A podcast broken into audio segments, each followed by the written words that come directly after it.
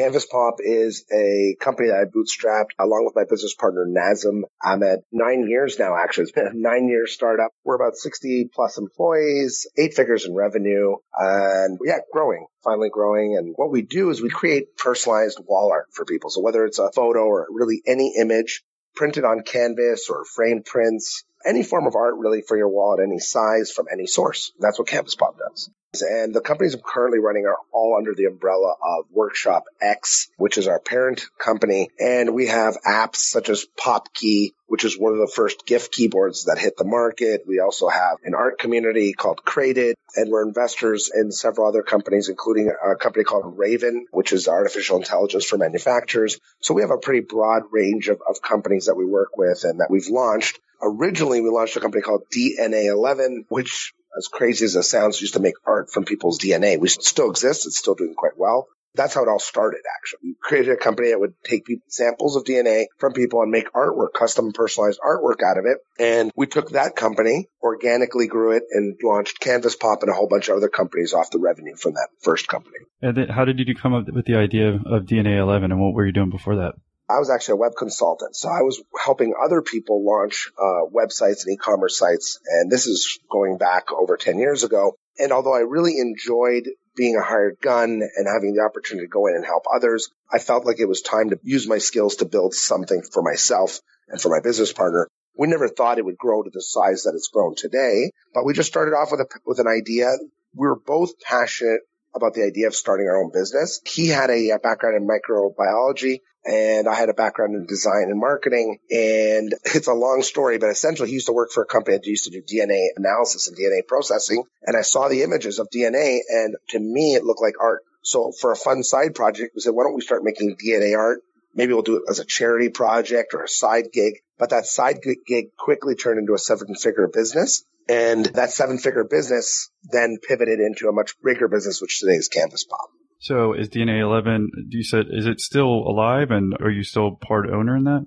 Yes, I'm definitely, it's definitely still alive and it is part of the overall umbrella of Workshop X. So we have a lab right here in our Ottawa headquarters. That's all it does. It processes believe it or not, processes people's DNA from around the world and turns them into custom art pieces. We've done portraits for Steve Wozniak, the co-founder of Apple, tons of NFL athletes and celebrities and right down to just normal everyday people. Right. And how much would like something like that cost?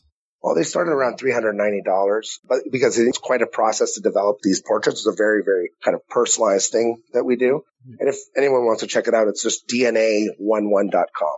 And so how did you end up in Ottawa? Are you, and is that where you're at today? Yeah, so I am in Ottawa today as Canada's capital. I was born and raised here.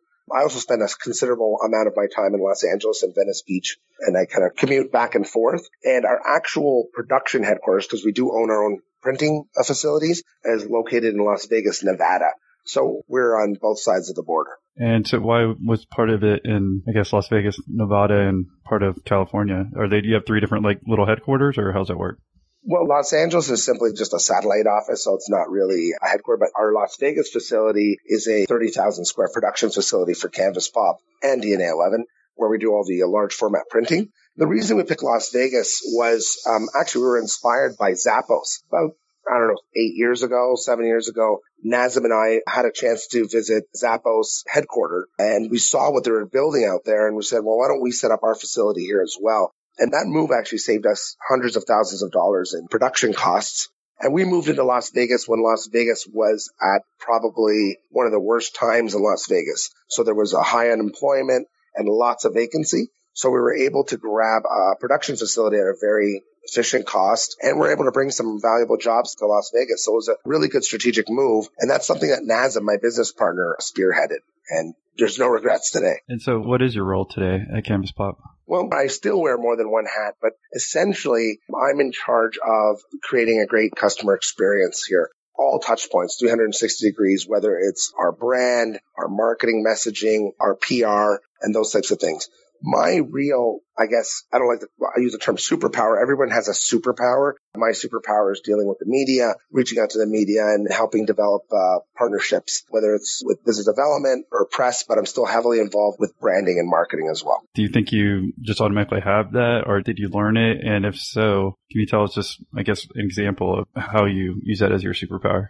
Sure. No, it's a great question. So I think a lot of it is learned. I think, I believe that many of us are born inherently with some skills, whether you're extroverted or tend to be more introverted, and you have to leverage those natural skills. For me, I've always been a very extroverted individual. I, I get energy from others. And so uh, PR and sort of outreach and doing that media stuff and partnerships was always a natural thing for me. But you have to learn it and you learn it by listening to podcasts, reading great books, and more importantly, finding a great mentor. And I think those are the three important things you want to do if you want to learn any skill you also have to enjoy what you're doing. So I naturally enjoy talking to people like you or dealing with any media. And that is an extremely important skill set in a startup stage because PR is free and if you know how to do it properly, you can actually generate millions of dollars worth of free press without any real cost. And that is something that until now, we never needed to raise venture capital because we used our ability and our skills in PR to get millions of dollars worth of exposure, which generated millions in sales. And so if, if there's one skill that I think every startup person should learn is how to deal with the media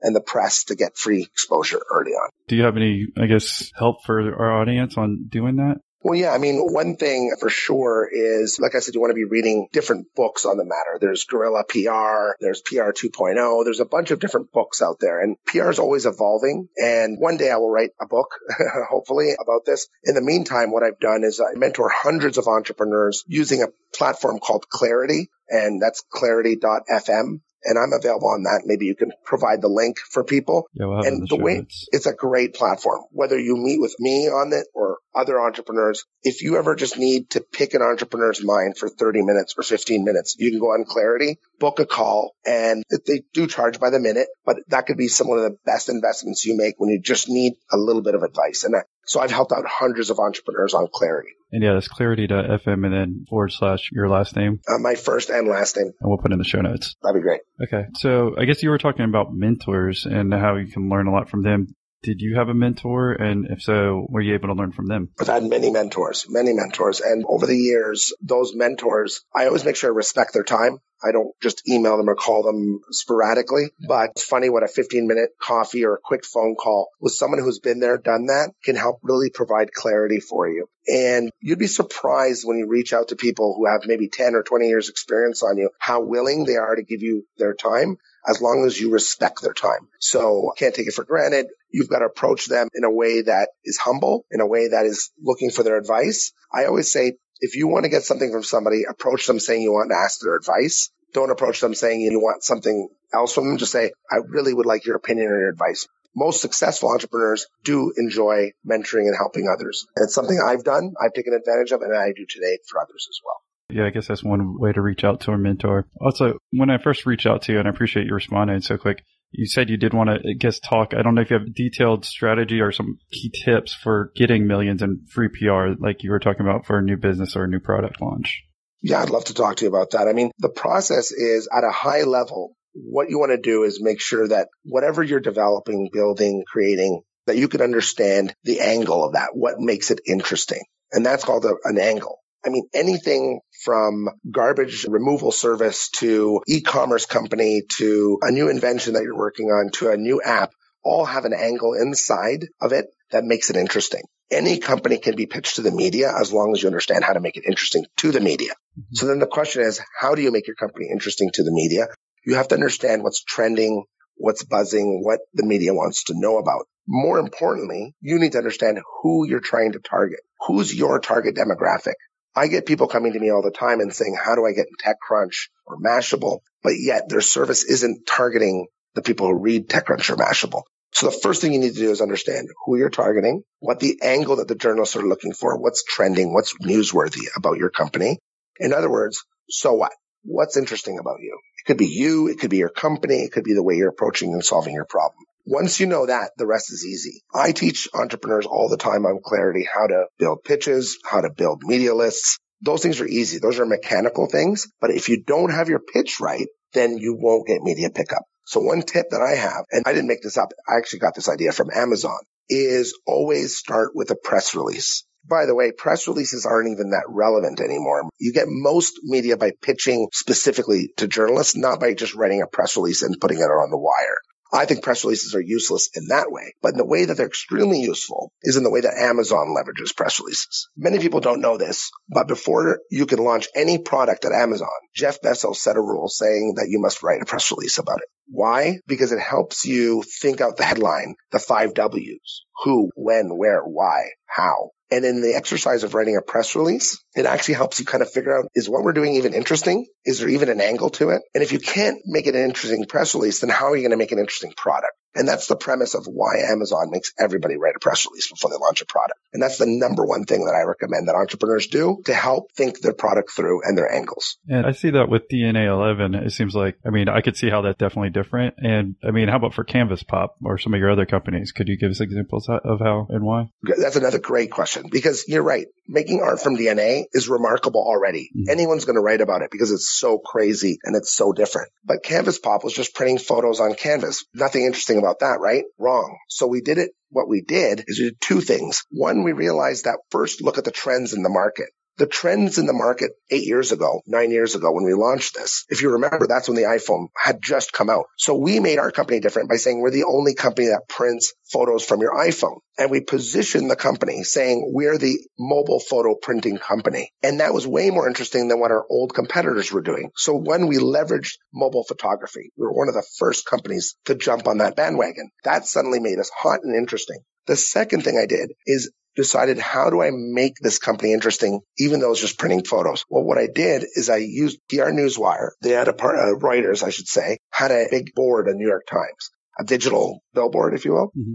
And I bought a hundred spots at a very good price from them to put pictures on the Reuters billboard during Christmas time. I paid next to nothing. You'd be surprised how little I paid. I think it was a hundred dollars per image. And then when I did my media outreach, I said we were going to allow the first hundred customers to have their picture uploaded and shown on Times Square during Christmas time. That made us look like a huge company, even though it didn't cost us very much. And so that's the trick that we got really creative and created a news event out of nothing and it got a lot of pickup. And could you explain a little bit more? So people, did they send their image to y'all and y'all put them up or what was the deal with the? Exactly. So the first 100 customers that would upload and order a print from us mm-hmm. would actually have their picture displayed in New York Times Square. Whatever photo they were uploading, say it was a picture of their dog or of their kids, it would actually be displayed in New York Times Square on a huge billboard during Christmas time. And we bought those spots dirt cheap off of Reuters. And it was in a deal that I had to kind of negotiate and create myself. But the point being, I mean, first of all, it's remarkable for any company to have their customers' content displayed on a New York Times Square, right? That seems like something huge. That's something that Nike would do or something that Under Armour or Starbucks would do. We're a tiny known company in Ottawa, Canada, but I just thought big. I wasn't afraid to go out and see if I could make this happen. So the first trick is just think big, but create an angle that the media will pick up. And the media did pick that up. And that's how we started with a bang, if you will.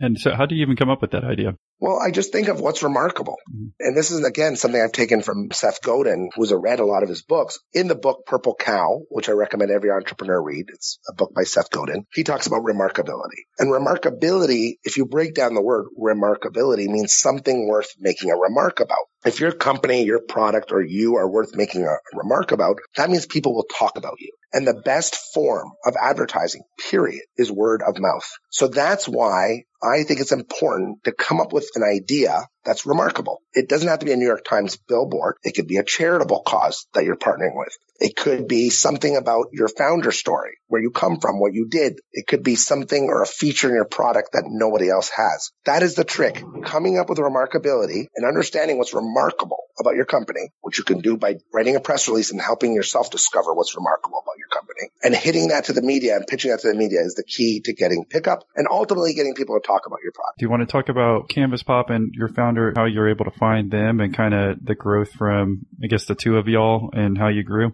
Sure. We started the company pre Kickstarter day. So Nazim and I started the company before Kickstarter, unfortunately. I love Kickstarter because it is the ultimate way to get some pre buy in, pre opt in for your product and sort of prove something out. But you don't need to use Kickstarter. My rule has always been talk to 10 people One of the big mistakes I think a lot of entrepreneurs make or a lot of new entrepreneurs make is they, they're coming up with an app or they're coming up with an idea or product and they don't want to tell anybody because they're afraid that someone's going to actually steal their idea. That rarely, if never, happens. I've never heard of it actually happening. Somebody stealing someone's idea. It's just almost impossible. So I always encourage entrepreneurs to share their idea and share it with at least 10 people if they have an app idea or product and get feedback very early on and preferably pre-buy-in. So when we launched our company, we went out to our closest network of friends and family and got pre-orders. And that's how we started Canvas Pop. People were actually coming to us and saying, I want to print a picture of my vacation. I want to print a picture of my family. I want to print a picture of my dog, whatever it was. We started realizing that there was demand in the market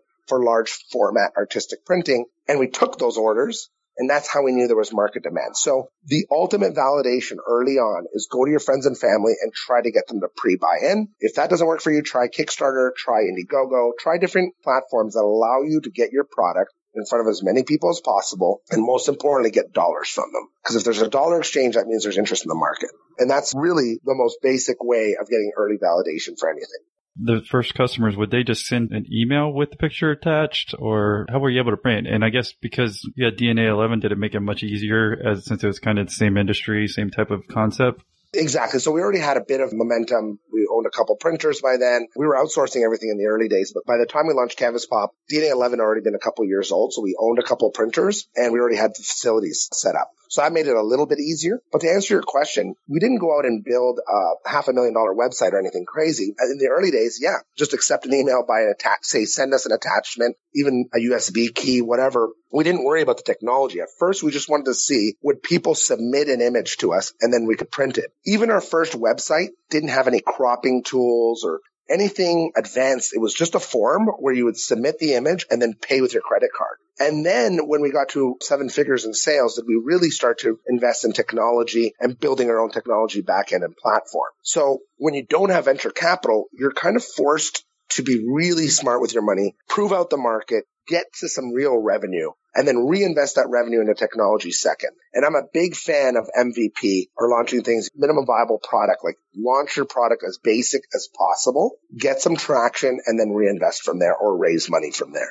And so how much money did you have to put in at first in order to go ahead and start? And can you walk us through, I guess, do you have any issues when you first started? And even if it was with DNA 11, so we can talk about any failures you might have had. Oh, there was lots of failures and that's just part of any startup. But in the early days, we really didn't have any money and that was a good thing because it forced us to be very creative and crafty and use PR and be very, very careful how we acquired new customers. So not having money in the early days can be a blessing in disguise, first of all. Secondly, Canvas Pop was just started with a few thousand dollars and that I had to go out and ask for some favors and hire a web guy that I knew from before and do the photography myself and all this and really force us to be creative so we only spent a few thousand dollars and built DNA 11 to a seven figure business in a little over a year. So from nothing to a million dollars using the power of media and PR, of course, getting to over seven figures in sales in around 14 months. That's the first part. Then we launched Canvas Pop with less than $30,000, which sounds like a lot of money, but it really isn't. That included photography, website,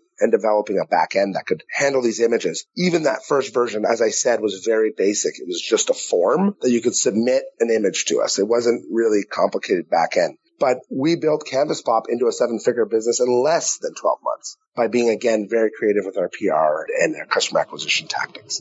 Oh yeah, you gave us earlier on said I think some great advice on getting millions or PR, free PR. Do you have any other advice that you might have? I mean, through this growing time, whether you learned something from your failures, like a bad hire, or was there anything with customers that you might have had an issue with? Well, all of that's going to happen. You're going to have bad hires. The people that you're going to start working with in day one through maybe the first year or two so the people that might take you zero to a million are not the same people that will necessarily take you from a million to 10 million in sales. So the first lesson you're going to learn on the HR front is that certain people are great at certain stages of the business. And one of the sort of more sad truths of running a company is the people that helped you in the early stages may not be the best people for you in the later stages. And that's going to happen. And that's just part of growing as a company. As far as lessons learned, I think the biggest lessons learned is you're going to fail and you're going to fail. And that differentiates in my mind successful entrepreneurs from those that don't succeed is your ability to make mistakes, correct quickly and move on. And you're going to make a lot of mistakes. And that's just part of startup. part of being part of a startup. So making mistakes is fine. Correcting them quickly is important. And then I guess lastly, always kind of try to make sure you're the dumbest person in the room. And we've heard that saying before. And so what I mean by that is hire people that are smarter than you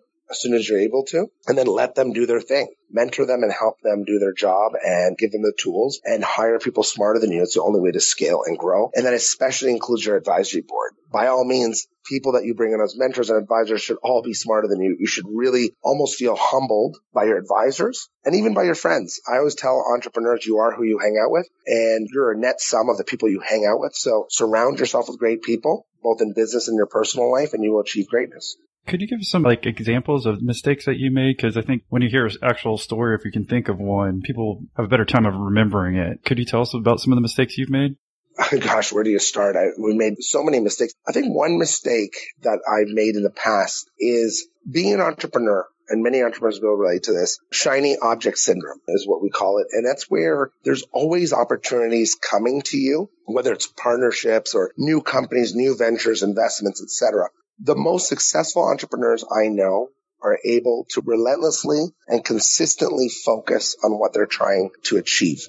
And it, there's always distractions. And I think the one lesson that I learned is don't try to do 10 things at once. Do one thing. And as I mentioned, I'm focused on Canvas Pop right now. And that's for a reason because you can only really do one thing, do it really well until it's extremely successful. And once it's successful, exit that opportunity and then go on and create more companies. But don't try to do 10 things at once. You can barely do one thing at once when you're in the startup stages. So focus on one thing. And you told us, I guess 99% of your time is spent on Canvas Pop. I imagine at some point was that not the case? And did you notice that because you weren't focusing just on Canvas Pop that you're having issues? Yes, yes. I think we prematurely began to try to build a company that would launch lots of different companies. And even though we had a very large team of very competent people, when the leaders are off kind of not in a negative way, trying to expand the business by going into many different ventures, it can distract people. And so it can be very distracting to the company and to the other team members if the founders are not laser focused on what the main company never forget where your revenue is coming from and focus on that until you either reach a plateau or your sole acquired, IPO, whatever the exit is before you start to try to start too many businesses. And so that was a lesson learned for us. Today it's under well under control. But at one point we had too many irons in the fire and that caused distractions, I feel like. Right. And so are you talking about Workshop X? Is that where it was the umbrella or was it something else? No, just Workshop X. We had different ventures and different brands like Crated that we were running, which was an online art community. And we were just weren't able to get it to the levels of momentum that we wanted to. And that's because we were trying to dilute ourselves too much. And so without getting into too many details, focus, focus, focus is the key to make a company successful. And sometimes right when you think you're peaking and it's time to start new businesses is actually when you should be stepping on the pedal and even focusing more because running a company is a marathon and not a sprint. And that's something that I learned a few years ago. Just stay focused. Mm-hmm. So during this time, could you tell us about like the hardest thing that you've had to either overcome personally or in the business? Well, I think there's always challenges, right? Starting a business venture with your best friend. I mean, I started a company with Nazim. We've known each other since we we're four years old. It's always challenging, right? When you start a business with your friends, you know each other very well. We're very close. And so one of the challenges we had to overcome is sort of separating our friendship from business and really understanding how we both bring value to the company. And so that was one of the challenges. The other challenge is when we hit around seven figures in revenue many years ago, when we had our first million, we started to plateau. And this is something very normal you're going to see. And that was a big challenge for us. We kept working harder, but not getting the results out of the business. And so there's two things that I'm going to recommend to people now before they hit their first million or if they've already hit their first million or two million or any business that's sort of plateauing. Is I read a book called The E-Myth and, and you want to probably put that in your notes. E-Myth was a fantastic book at helping us systemize and get past those peaks and help us understand how we can scale the company. Beyond E-Myth, we hired a executive coach and this is sort of a mentor, except that you pay them and their job is to come in and really help ramp up your company. And that was one of the best investments we made. And we hired Cameron Herold, was one of the sort of co-founders of 1-800-GOT-JUNK. And he's a very well-known executive coach. And he came in and was able to help us go from a million to even five million in revenue just by giving us some very simple advice on how to change the way we were working. And so the lesson learned there is again, read books, eMyth is a must read for anyone looking to scale a business and think about hiring an executive coach of some sort to help you get past your plateaus.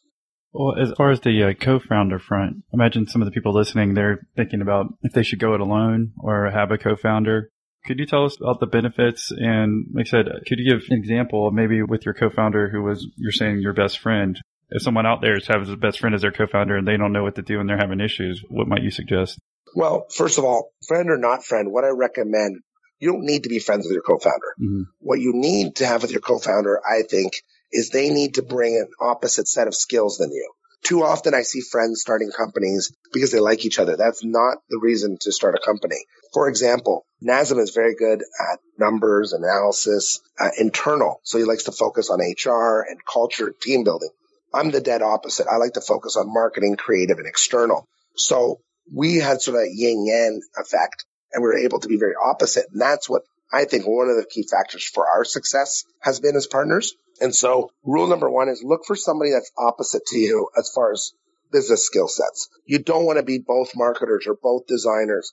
And certainly you don't want to have five partners necessarily at the beginning. You want to really be careful about who you bring on board, and how much equity you give away in the initial days. When Nazim and I started, we are 50-50 partners and that was fair because we were putting in 50-50 effort.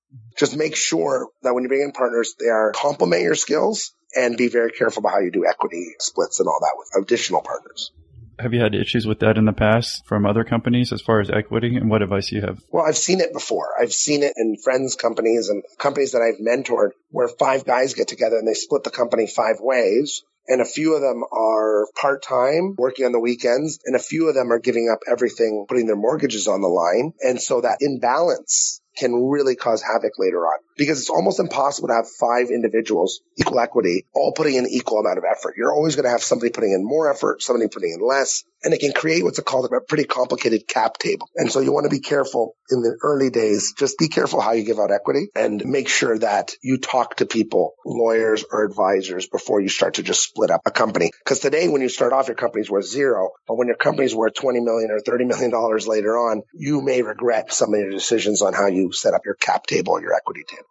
Well, uh, as far as today, how are you able to, I guess you said you're not really focused much on the team, where as Nazim it sounds like is, but what has he done or could you tell us as far as culture to keep things intact? Cause I find, like you were saying, growing from one or two person team to five is different from going from five to 20. And can you tell us about what y'all do to keep the team together? Yeah, I mean, we do all the stuff that a lot of other companies do. We do occasional company retreats or we go do archery tag and all those things. Those things are nice and whatever, but really culture comes down to setting up a foundation and communication among the team. And so one of the things that Nazim is very good at is holding uh, regular meetups with the entire company and showing them what we're working on, what our goals are, what our vision is, what's next, and just that communication alone, that one thing of just communicating with the team on a regular basis is probably the most important aspect of maintaining a culture where everyone's on the same page. Beyond that, it's just about making sure that when you hire people, one of the most important things is we look at cultural fit. Will this person fit with the team, with our values? And you have to understand your values. If you as a founder don't understand what your values are, then how can you communicate that with your team internally? And so understanding what's important to you, your values, and even writing them down is a foundational part of sort of setting up your own culture. And we've done both of those things. So what do you see for your future as far as a Canvas Pop? Well, no, Canvas Pop, and we're building a hundred million dollar plus company now. We've hit certain benchmarks and we say, okay, what's next? But when we started the company, our first goal was to reach a hundred thousand. Then we reached a hundred thousand. How do we get to a million? And we said, to get to a million, how do we build to 10 million? And now our goal is set much higher. We want to build a hundred million dollar plus company. And really our goal is to disrupt an old industry, which is printing. Mean, printing's been around forever and we are using digital technology and personalization and other types of technology to really expand the vision of what can be done with our photos and art. And that might involve artificial intelligence. It might involve augmented reality. And we're going to be using different forms of technology to continuously evolve and be the innovative leaders in our space. And that's the key for us for growth. Hey there, one quick message. Hope you're enjoying all of our episodes. If you are, then consider subscribing to our weekly podcasts. Just search for Millionaire Interviews in your podcast player. And be sure to look for the Chuck Norris album artwork. Thanks again for tuning in. Well, before we get off, I said, do you have any other last words for entrepreneurs who might be listening or any other lessons or words of wisdom? I think we've covered it all. It's a great interview. I mean, really my summary to anybody is it doesn't cost any money to think big. And thinking big is, um, or dreaming big, as I like to say it. Dream big, set big goals, and you'll achieve them. If you think small and set small goals, you'll achieve those too, if that makes sense. You kind of turn into what you set your sights to. And so why not think big? It doesn't cost extra money to think big. And that's pieces of advice I like to give to a lot of young entrepreneurs. Thank you for coming on and sharing your story. And it's the best way for people to reach you if they want to say thanks. I always like to drive people to my clarity profile on there. It kind of explains my background, what I've done and how I like to help entrepreneurs. It's really the best way to schedule time with me is just to go to clarity.fm front slash Adrian Salamunovic. And I'm sure you'll include a link to that and people can reach me there. Well, like I said, thank you for coming on and sharing your story today. Cheers. Thanks a lot.